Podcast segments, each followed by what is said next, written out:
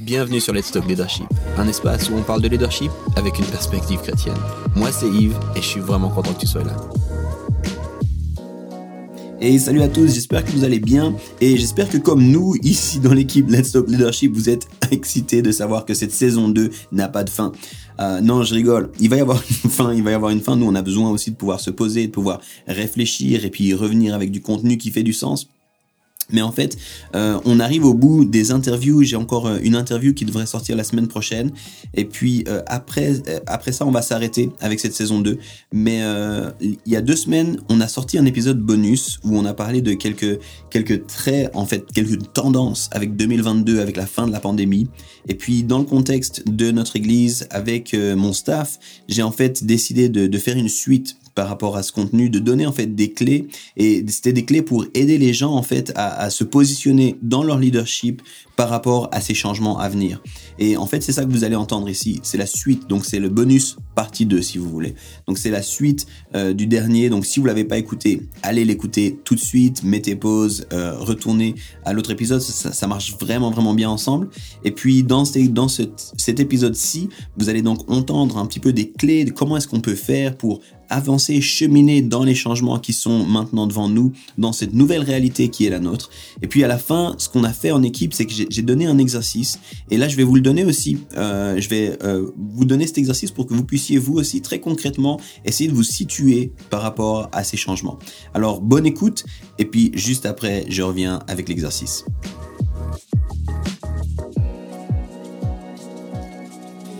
Je viens de faire un, un épisode bonus sur euh, Let's Talk Leadership, qui est, en fait, je, l'ai trouvé vraiment fascinant, puis qui a donné pas mal de discussions avec d'autres personnes, euh, où j'ai parlé de trois tendances qui vont arriver en 2022. Et en fait, c'est surtout trois tendances après Covid. Euh, et puis j'ai parlé de ces différentes tendances. Vous pourrez aller écouter si ça vous intéresse l'épisode. Il est court, 18 minutes, je crois. Mais deux de ces tendances, c'est les suivantes. Il n'y aura pas de retour à la normale au début du Covid, je ne sais pas si vous vous souvenez, en Suisse, c'était après le premier confinement, on disait retour à la normale, retour à la normale. Il n'y aura pas de retour à la normale. Je crois qu'aujourd'hui, on, en a vraiment conscience. Et puis, la deuxième des choses, c'est qu'on va continuer avec une saison d'instabilité puis de changement. je ne sais pas si vous avez vu ça aussi ou si vous, suivez un petit peu ce qui se passe, mais l'instabilité au niveau mondial, le changement au niveau mondial, ben, ça va juste continuer. Et du coup, une des choses qu'il faut qu'on réalise en tant que leader, c'est notre besoin d'être agile. Qu'est-ce que ça veut dire que d'être des leaders agiles? Alors, il y a une, tout un, une branche, hein, le leadership euh, ou le management agile, c'est quelque chose qui existait déjà bien avant le Covid. Et puis, je ne vais pas parler, je vais pas présenter cette, euh, cette réalité-là, mais je vais parler en fait de rester flexible, de demeurer flexible dans notre leadership. Puis en fait, face à des situations comme on les vit, et vraiment c'est des situations majeures, les changements ils touchent beaucoup d'endroits, euh, il y a cinq postures qui sont possibles. La première des postures, c'est la posture du déni non, non, il s'est rien passé, euh, ça va aller, on continue, c'est tout bon. Et vraisemblablement, les gens qui prennent cette posture, ben, ce qu'ils font va pas pouvoir durer, va pas pouvoir continuer à, à, porter du fruit. La deuxième des postures, c'est une posture défensive, de repli, où on veut retourner. C'est les fameux justement qui disent on veut le retour à la normale, le plus vite on revient à ce qu'on faisait avant, le mieux. Et puis, ben, quand on prend cette posture, il y a de fortes chances en fait qu'on soit assez faible dans notre, dans notre leadership, dans ce qu'on propose, parce qu'en fait, on fonctionne avec des méthodes qui fonctionnaient avant. Puis la seule façon pour que ça marche, c'est que avant revienne. C'est le fameux retour à la normale. Mais avant ne va pas revenir. Puis je l'ai dit, il faut qu'on fasse face à ça. Avant ne va pas revenir. Euh, la troisième des postures, c'est un peu une posture que je crois qui, qui est un grand, grand risque pour beaucoup de leaders c'est celle que j'appelle la posture de la résignation, euh, être résigné. Et puis c'est un peu une posture justement de, fatigue, c'est un peu une posture de ok ça change mais bon mais encore euh, qu'est-ce qu'on va pouvoir faire? Et puis un petit peu un petit peu épuisé comme ça. Et là en général on se met en mode survie. Et quand on se met en mode survie, sans entrer dans tous les détails, mais en gros, on se concentre uniquement sur l'urgent. Et on fait juste ce qu'il faut faire, on est sur, on, sur l'urgent, on est aussi en réalité toujours sur le minimum. Et puis ben, quand on fait que le minimum, il faut pas s'attendre à des grands résultats. La quatrième des postures, ça devient des postures maintenant intéressantes, c'est la posture que j'appelle celle de l'adaptation. Donc on s'adapte, on est prêt, on veut bien voir, ok, qu'est-ce qui se passe, on regarde un petit peu alentour et puis on essaie de, faire ce qu'on peut faire pour aller. Puis ça, c'est pas mal. En général, euh, si on est déjà dans cette posture, il va y avoir une forme de croissance, une croissance légère en tout cas. Et puis la cinquième posture, c'est la plus intéressante, c'est la posture de l'innovation.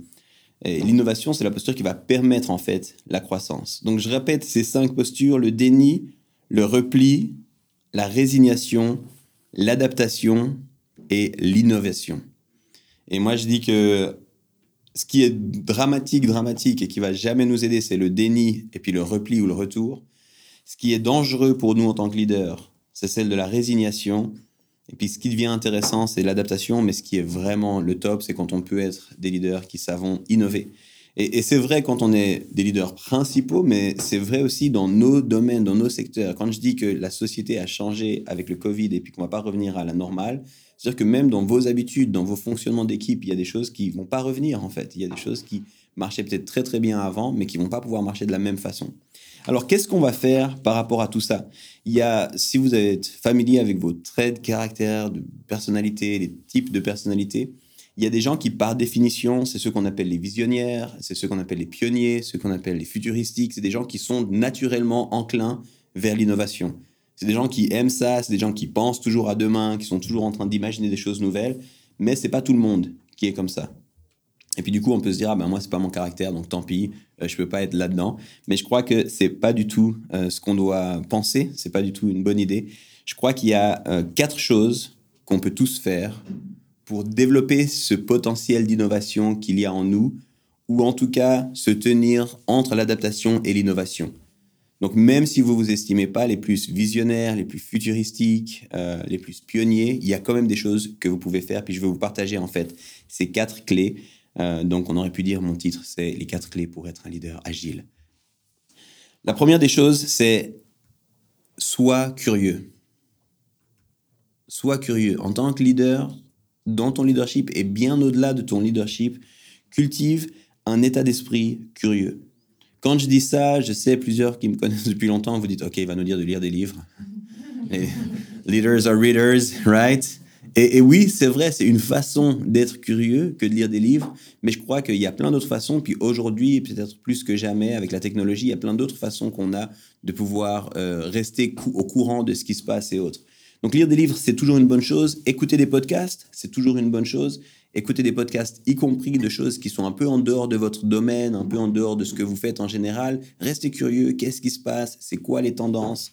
Euh, regardez des documentaires, des documentaires historiques, des documentaires sur des, des moments de l'histoire ou sur des personnages de l'histoire, mais aussi des documentaires sur des saisons de vie, sur des changements.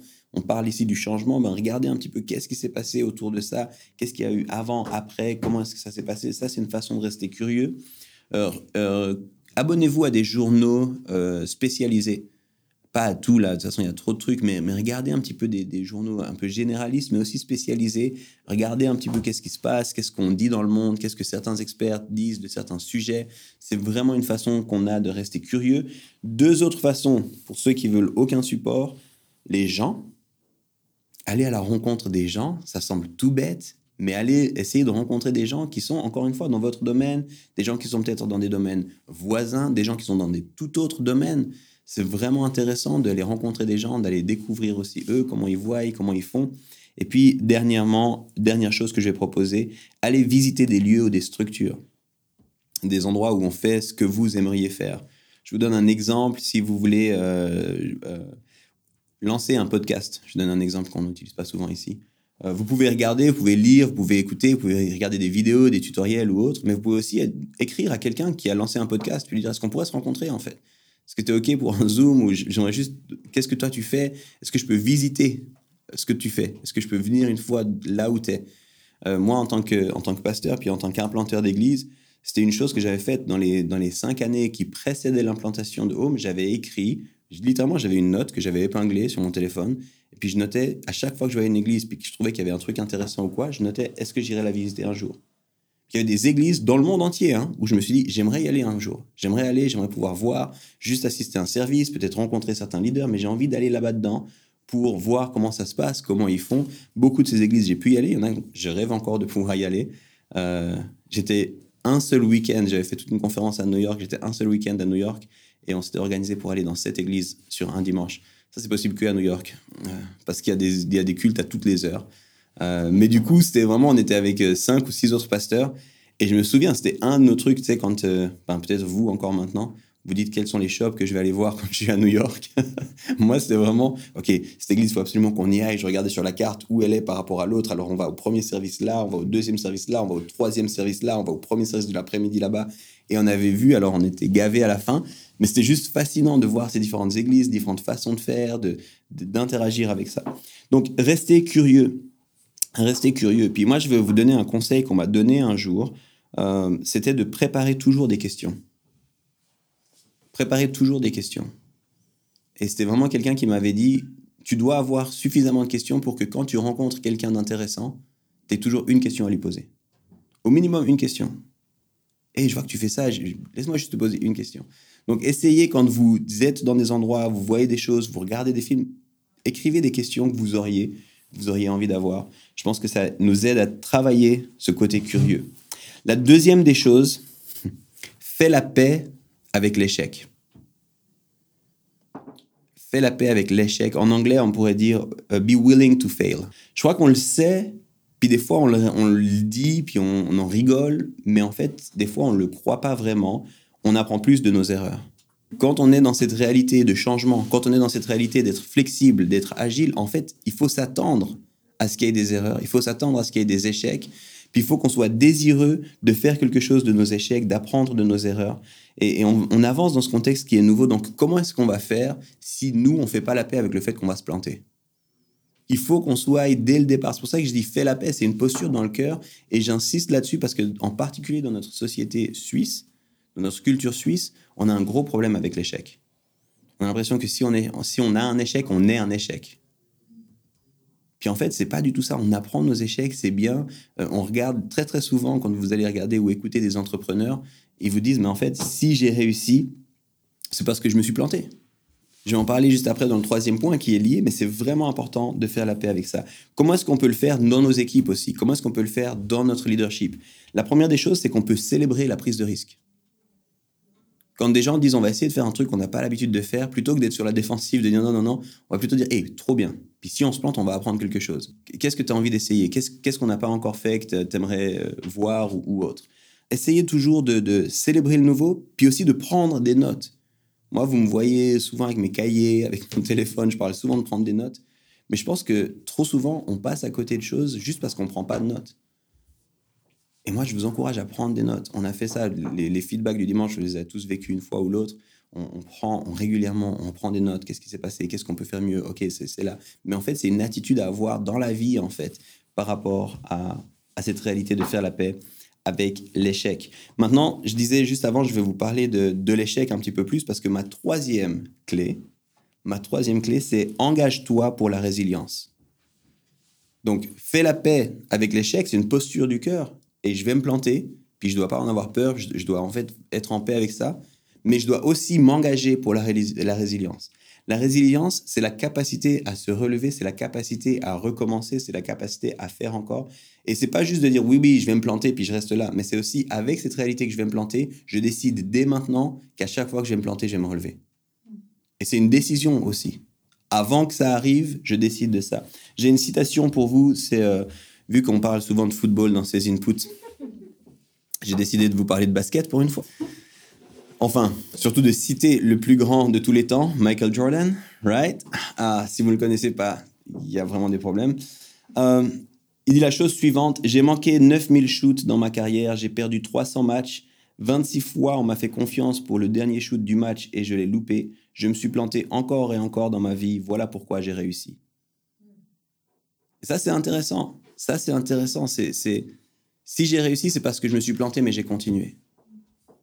Et en fait, c'est vraiment une décision qu'on doit prendre, et ça va vraiment en lien avec cette réalité de l'échec, de dire non seulement je, je, suis OK avec le fait que je vais me planter, je m'attends à me planter, mais en plus de ça, je prends la décision dès maintenant que quand je vais me planter, je vais me relever.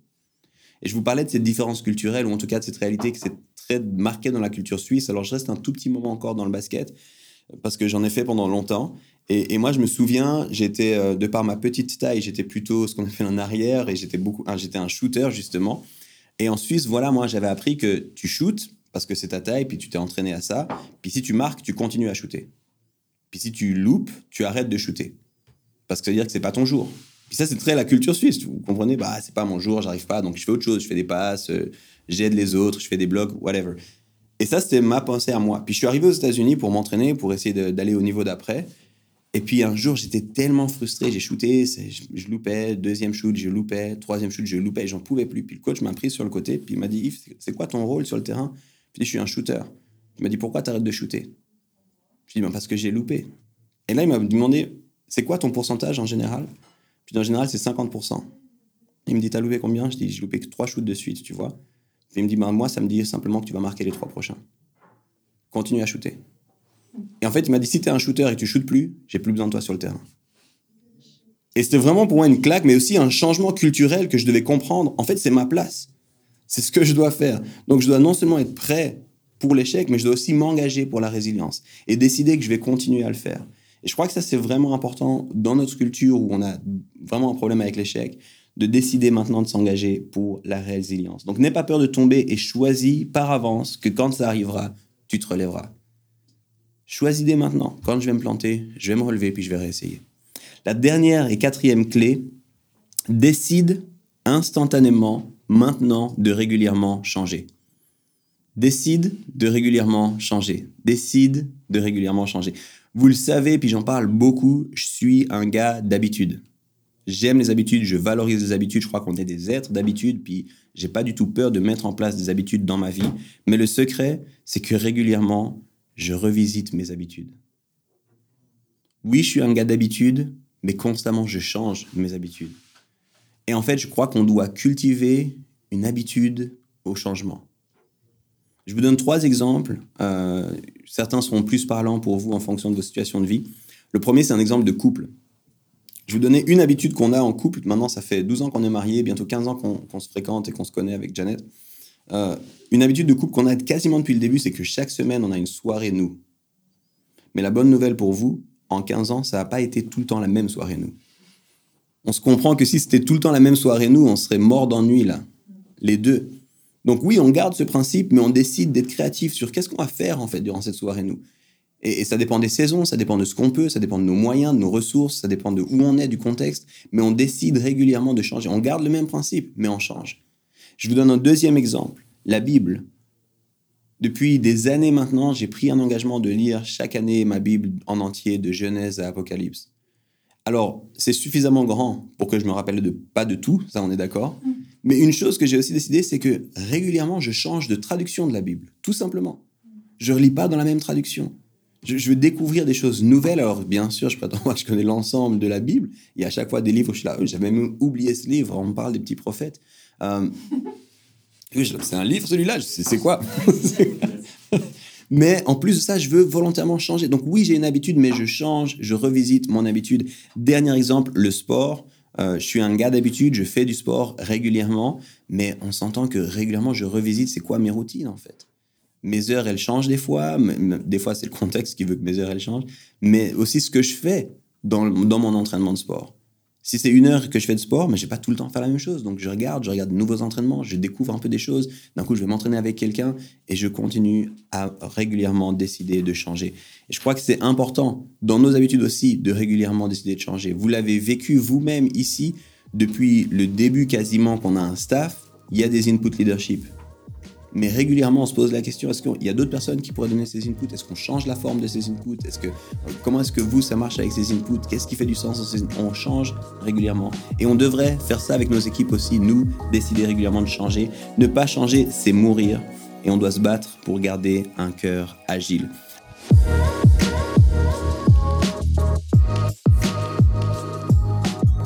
Ok, on en arrive à cette partie un peu exercice que j'ai annoncé au début. En fait, l'idée c'est que je vais vous donner des clés ici. En fait, je vais vous donner un exercice à faire qui va vous permettre de voir à quel point vous êtes agile en tant que leader. Je vais expliquer l'exercice. Ensuite, je vais aller assez rapidement au travers des différentes catégories.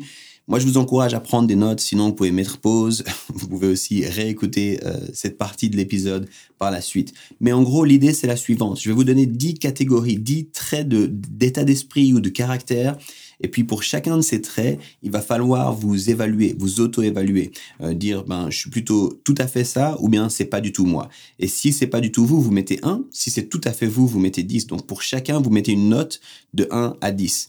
Et puis à la fin, il y en a 10, donc vous avez un potentiel de 100 points. Et puis ensuite, je vais vous donner un peu une échelle pour vous situer euh, dans votre agilité en tant que leader.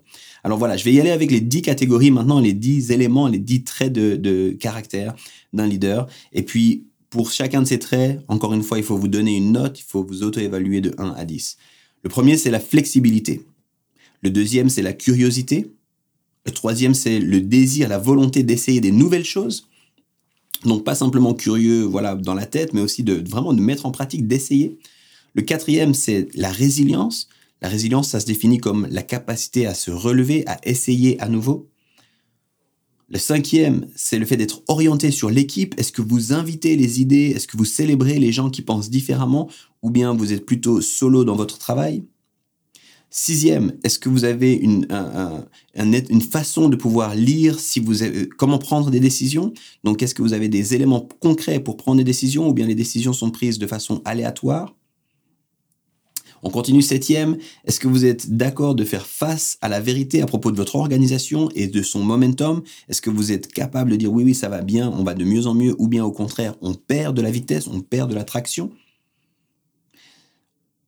on arrive encore plus que trois. Est-ce que vous avez adopté des, éléments clairs pour, pour, pouvoir être honnête à propos de vos performances et puis de la trajectoire? Est-ce que vous avez des, on appelle ça en anglais des metrics. Est-ce que vous avez des metrics qui sont clairs? Quels sont vos éléments de succès qui, qui vous aident à définir le succès? Est-ce qu'ils sont clairs ou pas? Neuvième, est-ce que l'ensemble de l'équipe euh, se tient le, tient le fardeau du résultat? Est-ce que c'est seulement moi qui suis euh, peiné ou bien est-ce que c'est toute l'équipe qui est peinée quand ça va moins bien? Et de la même façon, est-ce que tout le monde sait se réjouir ou c'est que moi qui me réjouis quand les choses vont bien? Donc comment l'ensemble de l'équipe, de l'équipe pardon, porte le fardeau de ce qu'on vit? Et puis le dernier, le dixième, est-ce que je suis ouvert de façon continue au feedback?